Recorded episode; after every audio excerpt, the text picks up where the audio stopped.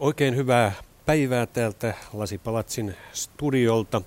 Ja kuten kuulimme, niin tämä on suora lähetys ja osittain, tai itse asiassa pyrin tekemään nämä aina suoraan nämä keskustelut, mutta nyt siihen on erittäin hyvä syy, sillä vieraanani on emeritusprofessori Esko Salminen, Tampereen yliopiston journalistiikan professori. Ja vuonna 1966 olit Iltasanomissa toimittajana kirjoitit jutun siitä, kuinka silloisissa sosialistimaissa mielestäsi nuoriso on kääntymässä kohti länsimaisia arvoja toisin kuin länsimaissa, jossa nuoret taas kääntyivät kohti vasemmistolaisia arvoja. Ja sinua pyydettiin Yleisradioon keskustelemaan tämän artikkelin pohjalta, mutta päädyitte silloin siihen, että et mene, koska se olisi ollut nauhoitettu lähetys ja pelkäsitte, että sitä voidaan silloin manipuloida.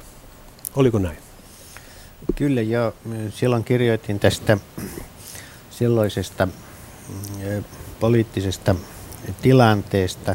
Meillähän oli juuri silloin kansarintama hallitus tullut Suomessa, Suomeen ja, ja, ja silloin olin matkustellut, käynyt muun muassa Neuvostoliitossa ja Yhdysvalloissa ja koska olin ulkomaan toimittaja, niin olin kiinnittänyt, kiinnittänyt huomioon tätä nuorison käyttäytymismalleihin täällä Itäblogissa, Itä-Saksassa, Jugoslaviassa ja näin edelleen. Ja silloin huomioni kiintyi siihen, että, että nuoriso näytti olevan ikään kuin päinvastaisella linjalla kuin täällä Suomessa, jolloin elettiin tuon vasemmistoradikalismin nousun aikaa. Laita pikkusen tuota mikrofonia, noin. Hyvä. Ja kun sitten kirjoitin siitä Iltasanomiin ylioartikkelin, jossa tulin siihen tulokseen, että se oli minullekin vähän yllättävää, että tuolla Itäblogissa nuoriso, varsinkin Jugoslaviassa, oli alkanut ottaa tuollaisen, sanoisinko vapautuvan tästä kommunismista ja sen malleista vapautuvaa asennetta – vertasin tätä tilannetta Suomessa, Suomessa juuri, juuri tähän vasemmistoradikalismiin ja sen hyvin äänekkääseen nousuun. Ja kun tämä artikkeli, jonka otsikko oli Onko Suomi saareke, julkaistiin, niin silloin Yleisradiosta otettiin yhteyttä, että voisinko tulla väittelemään tai keskustelemaan tästä asiasta radioon. Ja silloiset esimieheni tulivat siihen tulokseen, että tällainen, tällaiseen keskusteluun ei emme lähde, koska sitä keskustelua voidaan sitten leikata tai julkaista toisin kuin mitä tässä artikkelissa oli, oli sanottu, tai jopa ajateltiin, että siitä voisi tulla vahinkoa kirjoittajalle tästä keskustelusta siihen aika, sitä aikaa kun muistelemme, niin on, on tietysti muistettava myös se, että journalistit, sanotaan sanomalehtimiehet, hyvin harvoin esiintyivät, lähtivät esiintymään toisiin tiedotusvälineisiin. Sitä ei pidetty ikään kuin, kuin sopivana, että, että siinähän oli myös tällainen toisenlainen käytäntö kuin nyt, jolloin helposti voidaan siirtyä ja esiintyä eri, eri välineissä, mutta – kyllä sinne esimieheni tulivat silloin siihen tulokseen, että hän ei nyt sitten kannata mennä ja sitten aivan yksiselitteisesti sitten kieltäydyin lähtemästä tähän keskusteluun. No onko vielä tämmöisiä epäluuloja Yleä kohtaan? Jos nyt sanon näin, että jos tämä olisi ollut nauhoitettu haastattelu, niin olisiko epäluulot nousseet? Tässähän nyt kun tämä on suora, niin tätä ei millään tavalla editoida. Niin, epäluulothan voi, voivat nousta aina, varsinkin jos on hyvin arkaluontoisesta aiheesta kysymys, sanotaan esimerkiksi juuri poliittisesti arkaluontoisista aiheista, niin, niin saatetaan edelleen suhtautua varauksella, mutta ei, ei toki sellaista aikaa emme elä, kun silloin tuo, tuo aika 60-luvulla oli jolloin tässä vieressä oli aggressiivinen suurvalta Neuvostoliitto ja, ja tämä kuuluisa varovaisuus, itsesensuuri vaikutti journalistien työhön. nythän elämme aivan toisenlaista aikaa, että ei, ei, ei näitä tässä suhteessa oikein voi verrata, edes verrata kunnollisesti keskenään. Hmm. Esko Salminen, todellakin viime viikolla julkaisit kirjan Viestinnällä vallankumoukseen. Ja tämä kirja on nyt saanut vajassa viikossa erittäin paljon julkisuutta. Olet jo ollut useammassakin radio-ohjelmassa, molempien yhtiöiden aamutelevisioissa. Lehdet ovat julkaisseet tästä arvioita ja kirjoituksia. Onko tässä nyt joku tässä aiheessa sellainen, että tämä puree näin hyvin ja saa näin paljon julkisuutta? Miten itse arvioisit sen? Niin, tässä, tässä tuntuu olevan nyt, niin kuin on käytetty sellaista sanontaa sosiaalinen tilaus, siis keskustella uudestaan tästä suomettumisen ajasta ja, ja varsinkin siitä, mitä media, mediassa tapahtui, mitä tiedotusvälineissä tuona aikana tehtiin ja kuinka toimittajia koulutettiin. Ja tämä, miksi se nyt on tullut uudelleen niin kuin puheenaiheeksi, niin johtuu tietysti siitä, että tavallaan tässä on täysin tutkimaton alue. Media ja viestintä ne ovat niin tärkeä osa suomalaisten, suomalaisen yhteiskunnan perustaa, että sen, ja kun nyt sen lähihistoriaan liittyy näinkin suuria tutkimattomia alueita kuin tässä tapauksessa, niin silloin mm, tällainen teema helposti tulee suosituksia ja siitä ollaan, ollaan kiinnostuneita. Vai onko niin, että se kertoo jotakin tästä ajasta, että nyt halutaan ikään kuin olla ja tehdä se tilinteko sinne siihen aikakauteen, jolloin on nyt ruvettu miettimään monesti, että oltiinko liian rähmällään. Siitähän nyt tietysti jo Timo Vihaväisen kuuluisesta Suomi rähmällään kirjasta lähtien keskusteltu.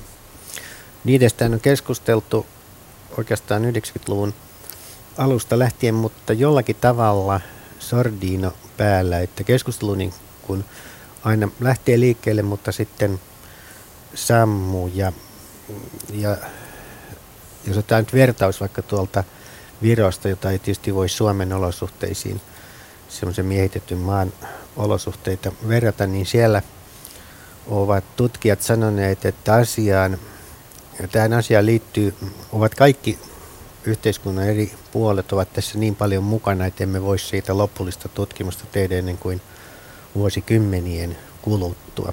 No nyt tämä suomalainen keskustelu on semmoinen, että se aina nousee esille niin kuin 90-luvun alussa, sitten 90-luvun lopulla ja, ja nyt taas. Ja tämä johtuu siitä, että kun tätä aikaa ei ole perusteellisesti tutkittu, niin se helposti herättää aina uusia kysymyksiä ja niin, niin halutaan vastauksia. Ja keskustelu jatkuu, että, se, että se, jotta keskustelu päättyisi, niin se edellyttäisi niin mediankin osalta niin täydellistä tilintekoa noista vuosista. No tämä on tietysti taas yksi osa sitten tehdä tätä tilintekoa, vaikka ei tässä mitään tuomareita olla eikä inkvisiittoreita, keskustelijoita vain ja pohdiskelijoita. Mutta sukelletaan hieman tuohon 70-luvun henkeen. Nimittäin pari vuotta sitten tein professori, tiedotusopin professori Karle Nuudestrengin kanssa yhdessä emeritusprofessori Osmo Viion kanssa haastattelun. He olivat yhtä aikaa studiossa ja he muistelivat näitä menneitä aikoja, myös tuota 70-luvun alun tilannetta. Ja siinä on lainaus ensin Nuudestrengin radioesetilmästä pieni pätkä, niin vähän päästään sen ajan tunnelmiin. Sanalla sanoen, ohjelmat olivat osa yhteiskuntamme virallista ilmastoa, porvarillista hegemoniaa. Sitten alkoi Reporadion kausi, eikä politiikkaa tai sukupuoliasioita enää tarvinnut pelätä. Tehtiin ohjelmia vakuutustoiminnasta vakuutuksenottajan näkökulmasta ilman, että ohjelman tekijä kysyi vakuutusyhtiöiden tiedotuskeskukselta, miten tästä aiheesta nyt jutun tekisi.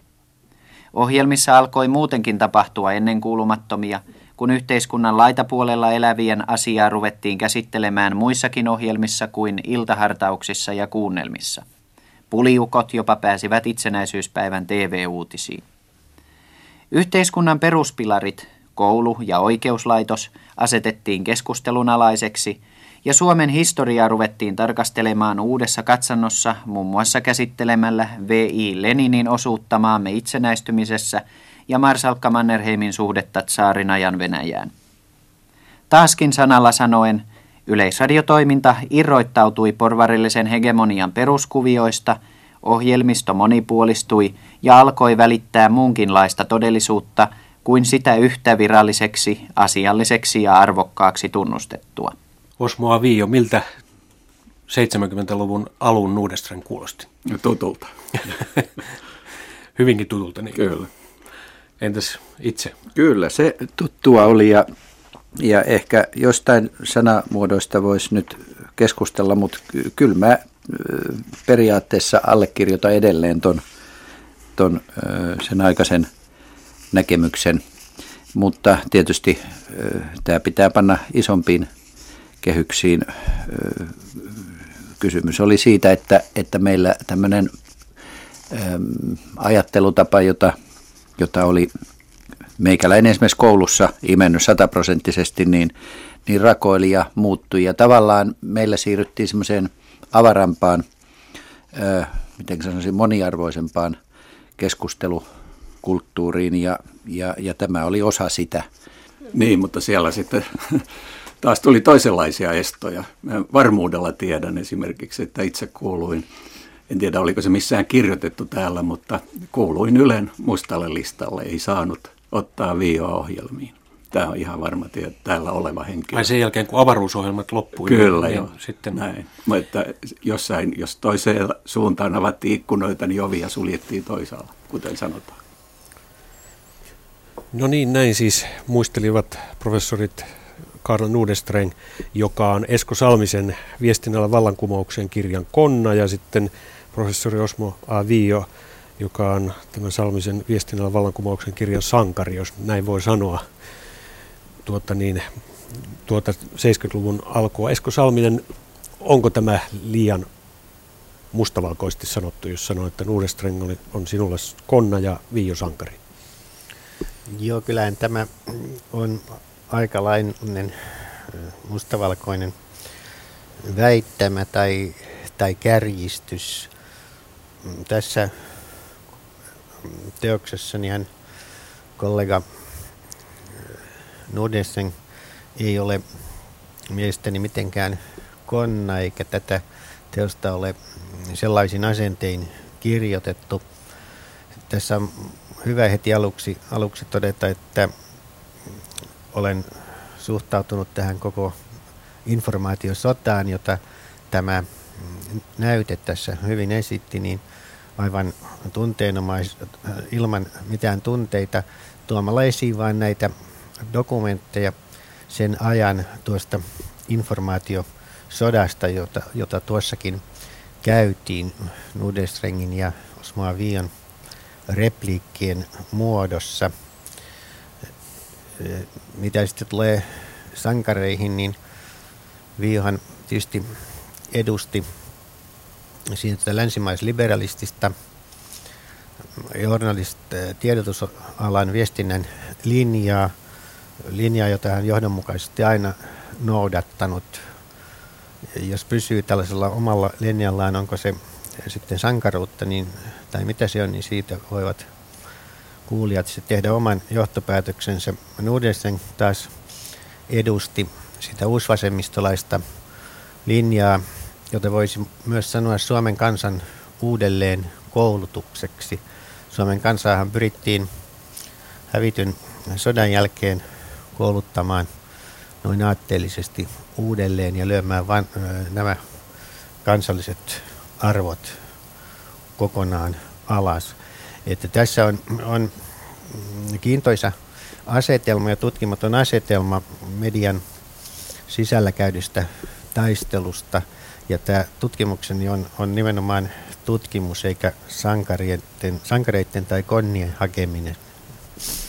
No nyt jos ajatellaan, että tätä on kuitenkin helppo hyödyntää poliittisesti ja sitähän on nyt jo ruvennut tapahtumaankin. Nyt viime viikolla myös käytiin eduskunnassa keskustelu Yleisradion toimista ja hallintoneuvoston kertomuksesta ja siellä muun muassa kokoomuksen Ben Tyskovits vaati selkeää selvitystä siitä, että miten Yleisradiossa tuo aika oli ja miten Yle oli rähmällään Neuvostoliittoon päin ja kommunistien päin. Ja esimerkiksi Iltalehden pääkirjoitus sanoo, että kuvitelma sanomalehtien valtaamisesta sisältäpäin oli lapsellinen, vaikka sitä jotkut elättelivätkin, koska omistajat ja päätoimittajat havahtuivat paljon ennen kuin oli myöhäistä, mutta yleessä solutus sen sijaan onnistui.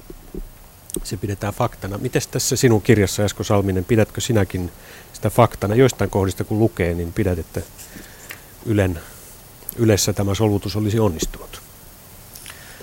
Niin kyllä Yleisradio tietysti, joka oli tai on eduskunnan poliittisessa valvonnassa oleva tiedotusväline, niin sehän on toisenlainen tiedotusväline kuin esimerkiksi sanomalehdistö, joita, jota Suomessa varsin on, on hyvin paljon. Ja kun otetaan aikakausleistä mukaan, niin tässä on satoja erilaisia julkaisuja. Ja näiden yhdenmukaistaminen jo ajatuksena on, on hyvin, niin kuin tuossa sanottiin, lapsellinenkin ajatus, mutta kyllä siihen mm, keinoja löytyi, tai ainakin siitä uusvasemmiston suunnitelmissa oli tässä informaatiosodassa yhdenmukaista lehdistö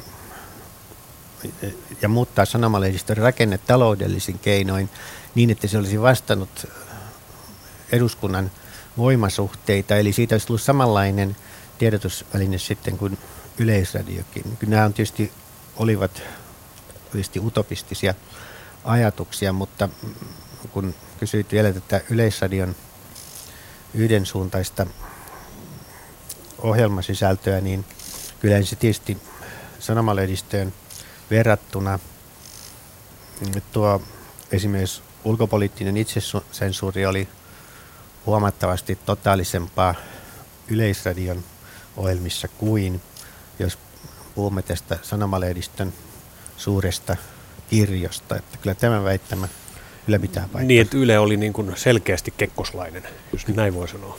Kyllä, siis valtion tavallaan niin kuin sitaateissa valtion tiedotusvälineenä tai ilman sitaattia, niin totta kai Ylen, Yle oli eh, jo sanotaan Neuvostoliiton ulkopoliittisen tarkkailun ansiosta vakavammassa asemassa, koska Yleä pidettiin viralli, Suomen virallisena tiedotusvälineenä, niin kuin venäläiset muuten pitivät kyllä sanomalehdistöäkin, ainakin suurimpia sanomalehtiä, mutta nimenomaan yleisradiota, jolloin yleisradion tämä yhdenmukaistaminen oli huomattavasti tietysti pidemmälle mennyttä kuin sanomalehdistön, jos puhumme näistä ulkopoliittisista kirjoittelusta, yhteiskunnallista ohjelmista ja, ja näistä tämän tyyppisistä ohjelma, ohjelmasisällöistä. Hmm. Haluat nyt ottaa tämän viileän ikään kuin tutkijan roolin tässä, mutta kuitenkin täällä käytetään tämmöisiä sanoja kuin hyödyllisiä hölmöjä, niin Iltalehtikin sitten viittaa, että hyödylliset idiootit, että ne, jotka ikään kuin kulkivat tässä, niin kuin sanot, kommunistien vadavedessä ja tämän punaisen tiedotustrategian mukaisesti ja oli, olivat ikään kuin suomettamassa Suomeen, niin ne olivat hyödyllisiä idiootteja tässä kommunistien peitestrategiassa. Eikö se ole aika vahva tulkinta kuitenkin?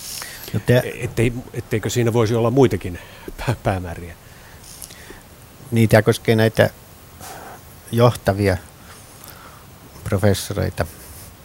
Ja, ja miksei sitten johtavaa väkeä tiedotusvälineissäkin yleisradiossa – tai missä tahansa, mutta tämä tämmöinen klassinen, jo sanonta tämä Vei Leninin hyödylliset hölmöt, joka tarkoittaa sitä, että he pystyvät käyttämään tässä vallankumouspyrinnöissään siis Neuvostoliitto näitä hyväkseen ilman, että nämä henkilöt edes itse sitä tiesivät tai tajusivat, niin sehän on hyvin yleinen sanoisinko slogan tai sanonta, joka on jo vakiintunut näissä tätä aikaa käsittelevissä tutkimuksissakin. Ja, ja se johtuu siitä, en, en sitä ole keksinyt. Toki sehän vei Leninin sinänsä tämmöinen hyvä tiivistys. Ja tässä, tästä hyvä näkemys. Tässä, mutta tässä kirjassa sitä käyttävät nimenomaan, jos otetaan esimerkki Aimo Kairamo, Dema, Demarin päätoimittaja, joka näitä viestintäprofessoreja, oliko se nyt Nordenstengia vai Hemanosta kutsuu tällä, tai kutsui siis tuolloin tällä, tällä nimellä, tai, kun tämä jäl, jälkimmäinen tässä demokraattinen journalisti kirjassa, niin siitä, siitähän tuo sanonta on, ja se on levinnyt sitten tiedotusvälineisiin ja tutkimuksiin aivan tuollaisena perusilmauksena. No, Esko Salminen, miten vaarallisena tai miten todellisena pidät sitä, että silloin elettiin joitain vaaran vuosia? Itse aloitin opiskelut silloin 70-luvun alussa, niin en minä kyllä käsittänyt, enkä kaksikymppisenä osannut ainakaan analysoida yhteiskuntaa ja nähdä sitä sillä lailla, että oikeasti olisi joku vallankumouksen vaara, vaikka siitä kuinka opiskelijapiireissä olisi vouhkattu. No ihan tutkimuksen näkökulmasta niin tällainen vallankumouksen vaara on vähän samanlainen kuin lehdistön vaikeneminen eli itsesensuuri. Et silloin kun se on päällä, niin sitä ei useinkaan huomata. Se huomataan sitten vasta jälkeenpäin, että on ollut vaarallinen tilanne joinakin vuosina. Mitä tulee tähän aikaan 70-luvun näihin vaaran vuosiin, niin toki on muistettava, että siitä sinne eivät ole verrattavissa välittömästi sodan jälkeiseen, jälkeisiin vaaran vuosiin 44-48, jolloin jopa tällainen aseellinen vallankaappaus olisi saattanut olla mahdollinen. Jokainen, joka tätä kirjaa lukee, niin käsittää että tässä on kysymys niin sanotusta hiipivästä vaarasta silloin, kun koulutetaan toimittajia ja lehdistön ja radion siirtyviä toimittajia tämmöiseen yhdenmukaiseen ajattelutapaan. Tässä tavoitteenakaan ei tietenkään ole, se nyt jokainen käsittää sanomattakin mikään kertaheitolla tapahtuva vallankaappaus, vaan hidas prosessi, pitkä marssi, tällainen tajunnan vallankumous, joka oli siinä määrä tehdä, kunnes yhteiskunta sitten olisi ollut kypsä siirtymään sosialismiin. Mutta, Suomen... Mutta se on ihan normaalia demokraattistakin kamppailua? Että, että demokratiassahan ikään kuin aatesuunnat ja puolueet käyvät taistelua ihmisten ajatuksista kyllä, ja, ja kannatuksista. Ky- kyllä, kyllä se normaalissa demokratiassa onkin, mutta silloin kun tässä mukana on suurvalta vieressä, jonka ehdoilla on tämänkaltaisten niin kuin YA-sopimuksen ja kauppasopimusten ja muiden takia toimittava, niin silloin ei ollenkaan ole normaalia demokratiaa se, että toisella osapuolella, tässä, tässä tapauksessa uusvasemmistolaisella, on tukenaan kokonainen suurvalta, ja siihen taitavasti vedottiin sen uhkaan ja psykologisesti peloteltiin Suomea mm, sodalla. sodalla. Sotahan oli silloin vielä 44 varsin läheinen aika. Ja mutta, taas toisaalta mutta ei semmoisille, to... jotka oli syntynyt sitten, niin kuin minäkin esimerkiksi 50 niin, no, ei, heille, niin sota tuntui niin kaukaiselta. Niin heille, heille mm. se saattoi tuntua. Ja he oli, me olimme juuri sitä polvea, jotka menimme 70-luvun puolivälissä opiskelemaan tai siinä. Ja keskelle sitä myllerrystä, mikä siellä silloin oli. Ja itse asiassa meitä kymmenen vuotta vanhemmat ja sitä vanhemmathan siellä taistelivat ja me menimme mukaan sitten siihen. Niin, mutta kyllä siinä silloin saatettiin sitten mennä aivan hyvässä uskossa. Ei todella Kyllä, tie, tiedetty, että siinä oli tällainen aivopesu ja Suomen kansan uudelleen kouluttaminen mm. tavallaan Neuvostoliitonkin ehdoilla kysymyksessä. Mutta olisiko nyt niin, että jos ajatellaan, että silloin Neuvostoliiton kauppa ja tämä kanssakäyminen sen ison naapurin kanssa, niin pyhitti ikään kuin kaiken. Jos nyt ajatellaan Kiinaa, niin nyt sielläkin hyppii taas vuorineuvostason ja jopa ammattiyhdistysjohtotason valtuuskunnat eivät puhu Kiinan ihmisoikeustilanteista, hölkäsen pöläystä, vaan tuijottavat vain siihen Kiinan kauppaan, Suomen ja Kiinan väliseen kauppaan. Eikö tässä ole vähän sama asia nyt niin kuin 70-luvulla? Ei siinä nyt toki sama asia sikäli ole, että Kiina on varsin kaukainen, eteinen ja kulttuuriltaan aivan vieras eh, suoma, suoma, suomalaisille ja suomalaiselle yhteiskuntajärjestelmälle, mutta tässä tilanteessa 70-luvulla Neuvostoliittohan oli aggressiivinen laajenemaan pyrkivä suurvalta, jolla oli käytössään aika hyvä koneisto siis taivuttaa ja, ja kesyttää suomalaisia kohti tätä uutta järjestelmää, mitä he ja Itä-Saksa edustivat. Mm. Mutta Max Jakobson, joka on paljon kronikoinut tuosta viime vuosisadasta, niin hän kirjoitti hiljattain Helsingin Sanomissa, että teimme voitavamme mahtavan naapurin lepyttämiseksi. Torjuntavoitosta ei silloin puhuttu. Ja kun olemme olleet aina joustavia, silloin kun vallan keskipiste oli Berliini, suljimme silmämme natsien hirmuteoilta ja kun vallan keskus siirtyi Moskovaan, suljimme silmämme Stalinin julmuuksilta. Ja ihmisille, tässä sanoit, että Neuvostoliiton järjestelmästä ja toiminnasta vaiettiin. Ja miten esimerkiksi kasvavat sukupolvet olisivat voineet oikeasti silloin tietää siitä, kun ilmapiiri oli tällainen? Siis tietää mistä? Ai tästä... Neuvostoliiton todellisuudesta. Niin, Noina aikoina. No siitä todella... helposti ikään kuin sitten sumutettavia.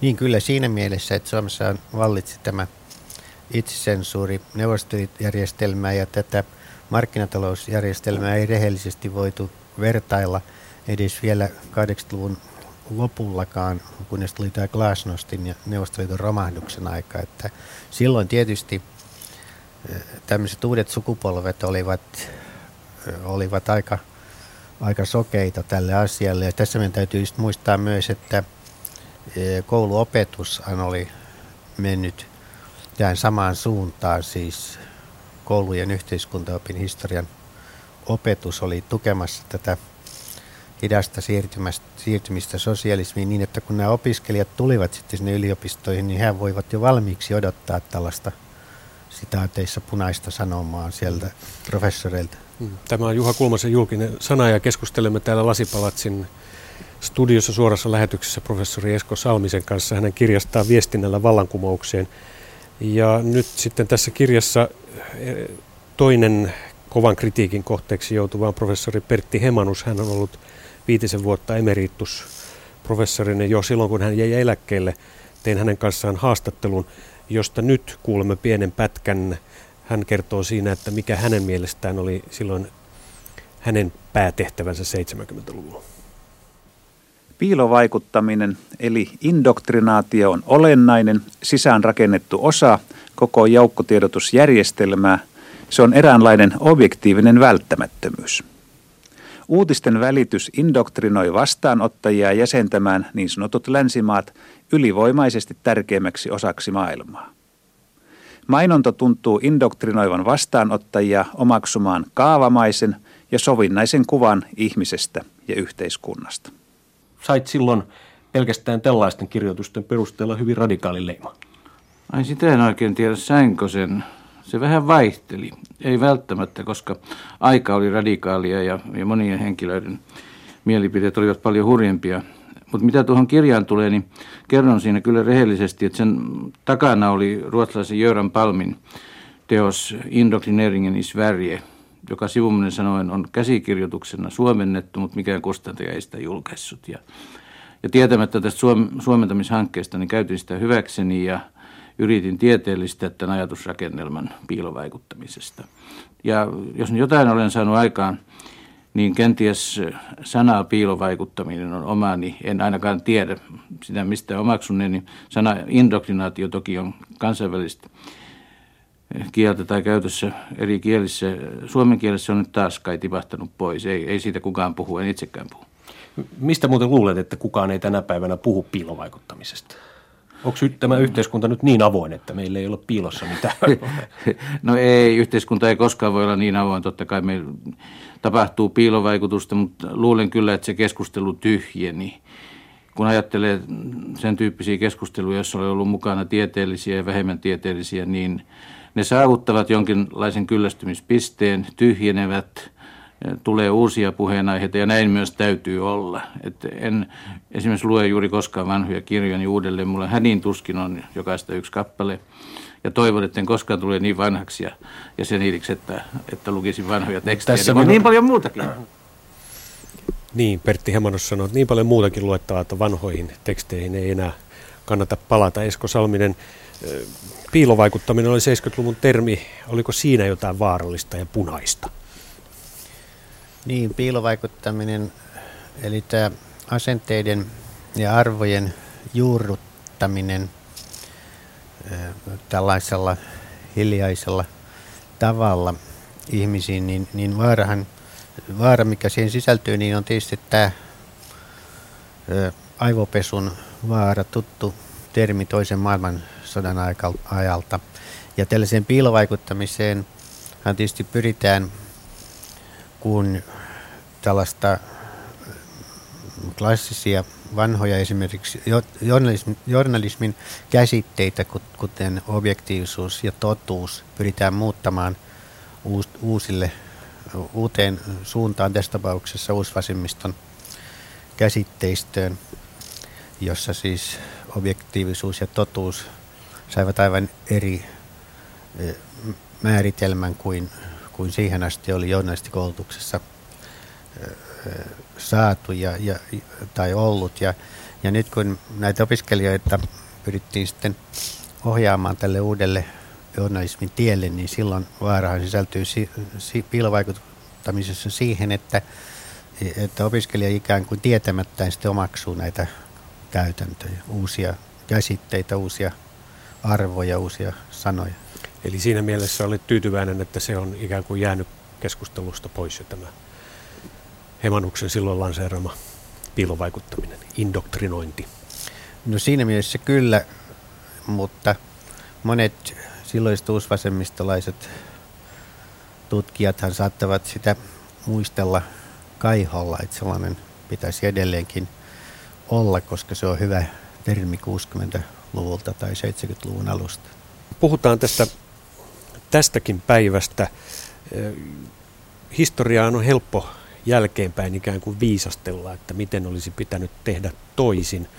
Tämä kirja on viestinnän vallankumoukseen on tavallaan analyysi siitä, että miten, miten olisi tai miten rintamalinjat silloin kulki, kulkisivat ja jos sitä arvioitaisiin tämän päivän näkökulmasta, niin toimittaisiin toisin. Mutta pystytkö nyt ajattelemaan, mitä olisi pitänyt tehdä toisin? Onko tässä jotain revanssinhakua? Ei, niin kuin, niin kuin sanoin, niin tässä on tarkoitus tuoda aikaisemmin julkaisemattomia asiakirjoja, jotka selventävät antamat kuvaa siitä, mitä todella silloin tapahtui. Siis tässä kuvataan sitä aikaa asiakirjalähteiden pohjalta, eli, eli tutkitaan sitä viestintää ja sen toteutumista silloisessa yhteiskunnassa.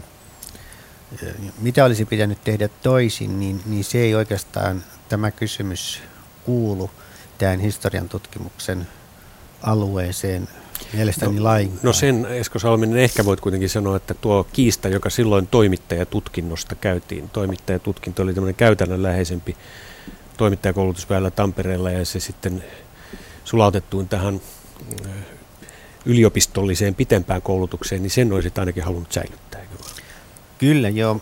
Edelleenkin olen sitä mieltä, että Tampereen yliopisto menetti siinä etulyöntiaseman, kun tämä toimittajatutkinto muiden opetusjaostotutkintojen, näiden lyhyempien ammattitutkintojen mukana 90-luvun, 90-luvun puolivälissä poistui. Nythän tällaisilla tutkinnoilla on ollut suurta kysyntää ja nimenomaan journalistisen työn, siis toimittajan työn alueella tällainen tutkinto – olisi edelleenkin hyvin, hyvin toimiva. Nythän tämä journalistikoulutus ensi vuonna täyttää Suomessa 80 vuotta. Tämä on Pohjoismaiden vanhin journalistikoulutus, koulutusmalli. Ja sinne ikään kuin, kun se pysähtyi 70-luvun alussa se kehitys tähän punaiseen rintamaan, niin siinä menetettiin sitä pitkää hyvää traditiota ja, ja sen hyödyntämistähän olisi voitu jatkaa – jatkamalla tämän tyyppisen tutkinnon olemassaoloa, ei ainoastaan sitten Tampereella, vaan muissakin yliopistoissa, jos sitä hajauttaa haluttiin. No, Esko Salminen, onko sinulle jäänyt tuosta ajasta, kun siellä toimit, niin jotakin asioita, jotka kuitenkin kaivelevat sinua, vai mikä tässä on ollut päällimmäinen ponni? No päällimmäinen ponnihan tässä on tietysti ollut kirjoittaa – toimittajakoulutuksen historia, jota ei ole vielä tähän mennessä kirjoitettu. Ja tämäkin on siinä mielessä tuommoinen perustyö. tässä on myös tämän päälinjat tästä vanhemmasta toimittajakoulutuksesta 20-luvulta lähtien. Ja tämä ponninhan oli tässä nimenomaan se, että halusin tuoda tämän toimittajakoulutuskiistan uudelleen, kes, uudelleen esille ja siis niin, että se avaisi uuden keskustelun tästä koko toimittajakoulutuksesta ja, ja sen lähihistoria, lähihistoriasta. Ja sitten tämä perusponnin on tietysti se, että mulla oli hyvin pitkä käytännön toimittajan tausta 60-luvun alkupuolelta tänne 70-luvun lopulle, kun menin tutkijaksi ja näihin opetustehtäviin, jolloin mulla oli siinä hyvä näköalapaikka katsoa tätä toimittajan työtä sekä ammatista sisältä käsin että sitten tutkimuksen tasolta. Ja tämän kokemuksen halusin tuoda mm, tässä, tässä esiin. Ja, ja tehdä tämmöisen ensimmäisen tieteenalatutkimuksen tästä koko aiheesta. Hmm. Jos sitten mennään, tätä kirjaa voidaan käyttää nyt tämmöisenä lähdekirjana tässä keskustelussa, niin voidaan myös tätä sukupolvikeskustelua käydä. Mitä nyt kun jälkikäteen on aika paljon lehdissä viisasteltu tuosta 70-luvun ajasta, niin mikä näkemys sinulla on siitä, voidaanko esimerkiksi sellaisiakin nuoria, jotka olivat syntyneet 150-luvun puolivälin jälkeen ja silloin 70-luvulla olivat nuoria, niin syyttää Stalinin teosta, vaikka Stalin oli jo kuollut ennen heidän syntymäänsä? Joo, tämä on hyvä kysymys ja missään tapauksessa ei voida syyttää mistään, koska eivät he voineet tähän historian aikaan vaikuttaa, mihin he, tulivat mukaan tällaisella osuudella. Jos otetaan ulkomainen esimerkki, niin yhtä hyvin Saksassa, jossa on paljon tutkittu tätä Hitlerin aikaista Itä-Saksaa ja Länsi-Saksaa ja niiden roolia, niin eihän se nuoriso, joka joutui näihin historian suuriin myllerryksiin, niin mitenkään voinut olla syyllinen siitä, siitä mitä, sitten, mitä kauheuksia ja kaikkea sitten tapahtui. Että historian mm, tutkimuksen tavoitteena tässäkin tapauksessa ei missään tapauksessa ole syyttää ketään, se on jo ajatuksena naurettava, vaan tuoda esiin tämä, nämä kehityslinjat uusien dokumenttien ja leistöanalyysin pohjalta. Yleisradion Eurooppa-toimittaja Max Rand on ennen kuolemaansa vuonna 1990 tai muutama vuosi ennen kuolemaansa, niin journalistissa sanonut, että ihmetteli sitä, että kun esimerkiksi Aleksandr Solzhenitsinin teoksesta Vankileirien saaristo ei syntynyt vastalauseiden aaltoa silloin aikanaan, kun siitä ei täällä puhuttu. Ja hän toivoi, että Suomessa kehittyisi journalistille tämmöinen moraali, joka olisi tukevasti periaatteellinen eikä poliittisten vallanpitäjien manipuloitavissa. Tähänkö olet tällä teoksellasi myös pyrkinyt, että ei olisi tällaisia aatesuuntia, jotka sitten aina veisivät mennessään? Mikä on tämmöinen länsimaiskriittinen pohja. Nimen, nimenomaan tähän suuntaan ja tässä, tässä siteeraisin Helsingin Sanomien toimittaja Pentti Sadenniemen näkemystä tässä 90-luvun jälkikeskustelussa, jossa hän totesi, että silloiset 70-luvun opit edistivät opiskelijoissa varsinkin kahta piirrettä, dogmaattista maailman käsitystä ja siihen liittyvää omahyväistä moralismia. Siis tällaisen, tällaisten näkemysten pohjalta journalisteja ei tietenkään tulisi eikä, eikä pitäisi kouluttaa, että jos tästä jotakin voi oppia, niin, niin oppi kannattaa ottaa näiden kokeneiden journalistien mielipiteistä ja näkemyksistä. Esko Salminen, ehdimme kuunnella vielä ja kommentoida lyhyesti professori Kaaren Uudestrengia ja professori Osmoa Viioa. Tässä aluksi Udestreng sanoo, että se mihin hän pyrki oli liennytykseen. No sitä liennytystä se lähinnä oli tämmöistä niin sanotuksi suomalaiseksi linjaksi tai ratkaisuksi luonnehdittua yritystä rakentaa siltaa näiden kylmän sodan rintamalinjojen välille. Mutta Osmo Vio ja Karin Uudestren lopuksi tässä vielä haluaisin teiltä vähän arvioida, jos vedetään vähän pitkiä kaaria, niin nämä vuodet, kun olitte eri painotuksin liikkeellä ja esillä. Kirjoititte kumpikin lukuisia kirjoja ja nyt sitten teette jo yhteistä tuotantoa, niin eh, voiko sanoa, että jompikumpi oli enemmän oikeassa kuin toinen, onko sillä mitään väliä? Osmo Vio. En tiedä, onko sillä väliä, mutta sanotaan niin päin, että, että elämä on ollut enemmän minun puolella niin kuin Kallen puolella, ainakin tähän saakka, näissä, tuoko se näissä jotain, periaatteissa. Tuoko se tyytyväisyyttä? No ei ainakaan harmita niin paljon. Entäs Karl uudestaan? Mitäs? Minä eh, pyrin välttämään tämmöistä oikeassa olemisen ää, tota, todistamista ja lähinnä minusta on mielenkiintoista, että, että ää, maailmaa pystyy näkemään ää, uusilla tavoilla ja, ja, ja mm, siinä mielessä niin, niin kyllä voi myöntää, että on, on virheitäkin tehnyt tai eri tavalla ajatellut aikaisemmin kuin mitä, mitä on syytä, syytä nykyisin katsoa, eikä se välttämättä ole, ole oikeassa olemista tai väärässä olemista, vaan, vaan tiettyä avoimuutta elämän moninaisen kirjo edessä. Onko Suomen viestintäjärjestelmä tänään avoin vielä lyhyesti? Riittävän avoin? Kyllä se on mielestäni riittävän avoin ja jopa siinä mielessä, että on tullut tavattomasti paljon halvemmaksi mennä sekaan. Et ei tarvitse kun oma tietokone, niin pääsee tuonne maailmalle puhumaan omia mielipiteitä. Entäs Mutta kriittinen pitää olla jatkuvasti ja asettaa kyseenalaiseksi näitä virallisia totuuksia. No näin sitten viimeinen sana tänne vielä suoraan lähetykseen Esko, professori Esko Salmiselle. Miltä tuo kuulosti? Oliko sillä väliä, että kumpi oli enemmän oikeassa tai väärässä? Niin tässä on jälleen sellainen kysymys, vaikka historiasta sanotaan, että historia on tuomari, niin tällaisen perustutkimuksen pohjalta ei voi lähteä tällaista jakoa oikeassa väärässä sitten mm, tuomitsemaan tai, tai asettamaan. Tärkeintähän tässä kuitenkin on se, että tämä, tämä tällainen median mediaan liittyvä aihe, joka on niin, niin tärkeä osa koko valtion perusteita, että sen, siihen liittyvät tämmöiset kipukohdat tutkitaan, eikä mm, synny sellaista tilannetta niin kuin nyt vielä on ollut, että kuljetaan näissäkin asioissa vähän niin kuin kivikengässä. Ja siitä kivestä nyt pitäisi päästä eroon. Esko Salminen, pitäisikö Yleisradiostakin tehdä nyt tämmöinen selkeä selvitys noilta vuosilta? kyllä varmasti Yleisradion kannattaisi tällainen tehdä, koska vasta sen jälkeen tämä keskustelu siltä osin voi tyhjentävästi jatkua. Että tällainen perusselvitys silläkin taholla puuttuu ja sitä voi lämpimästi suositella.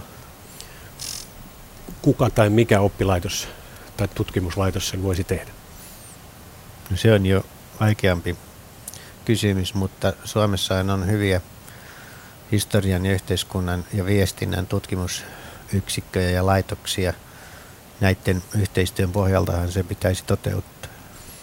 Jos nyt ajatellaan sitä, että mitä kansalaisille tänä päivänä tuosta 70-luvun ajasta pitäisi kertoa, jolloin siis meillä oli tuo suuri Neuvostoliitto vielä naapurina, jos kiteytetään?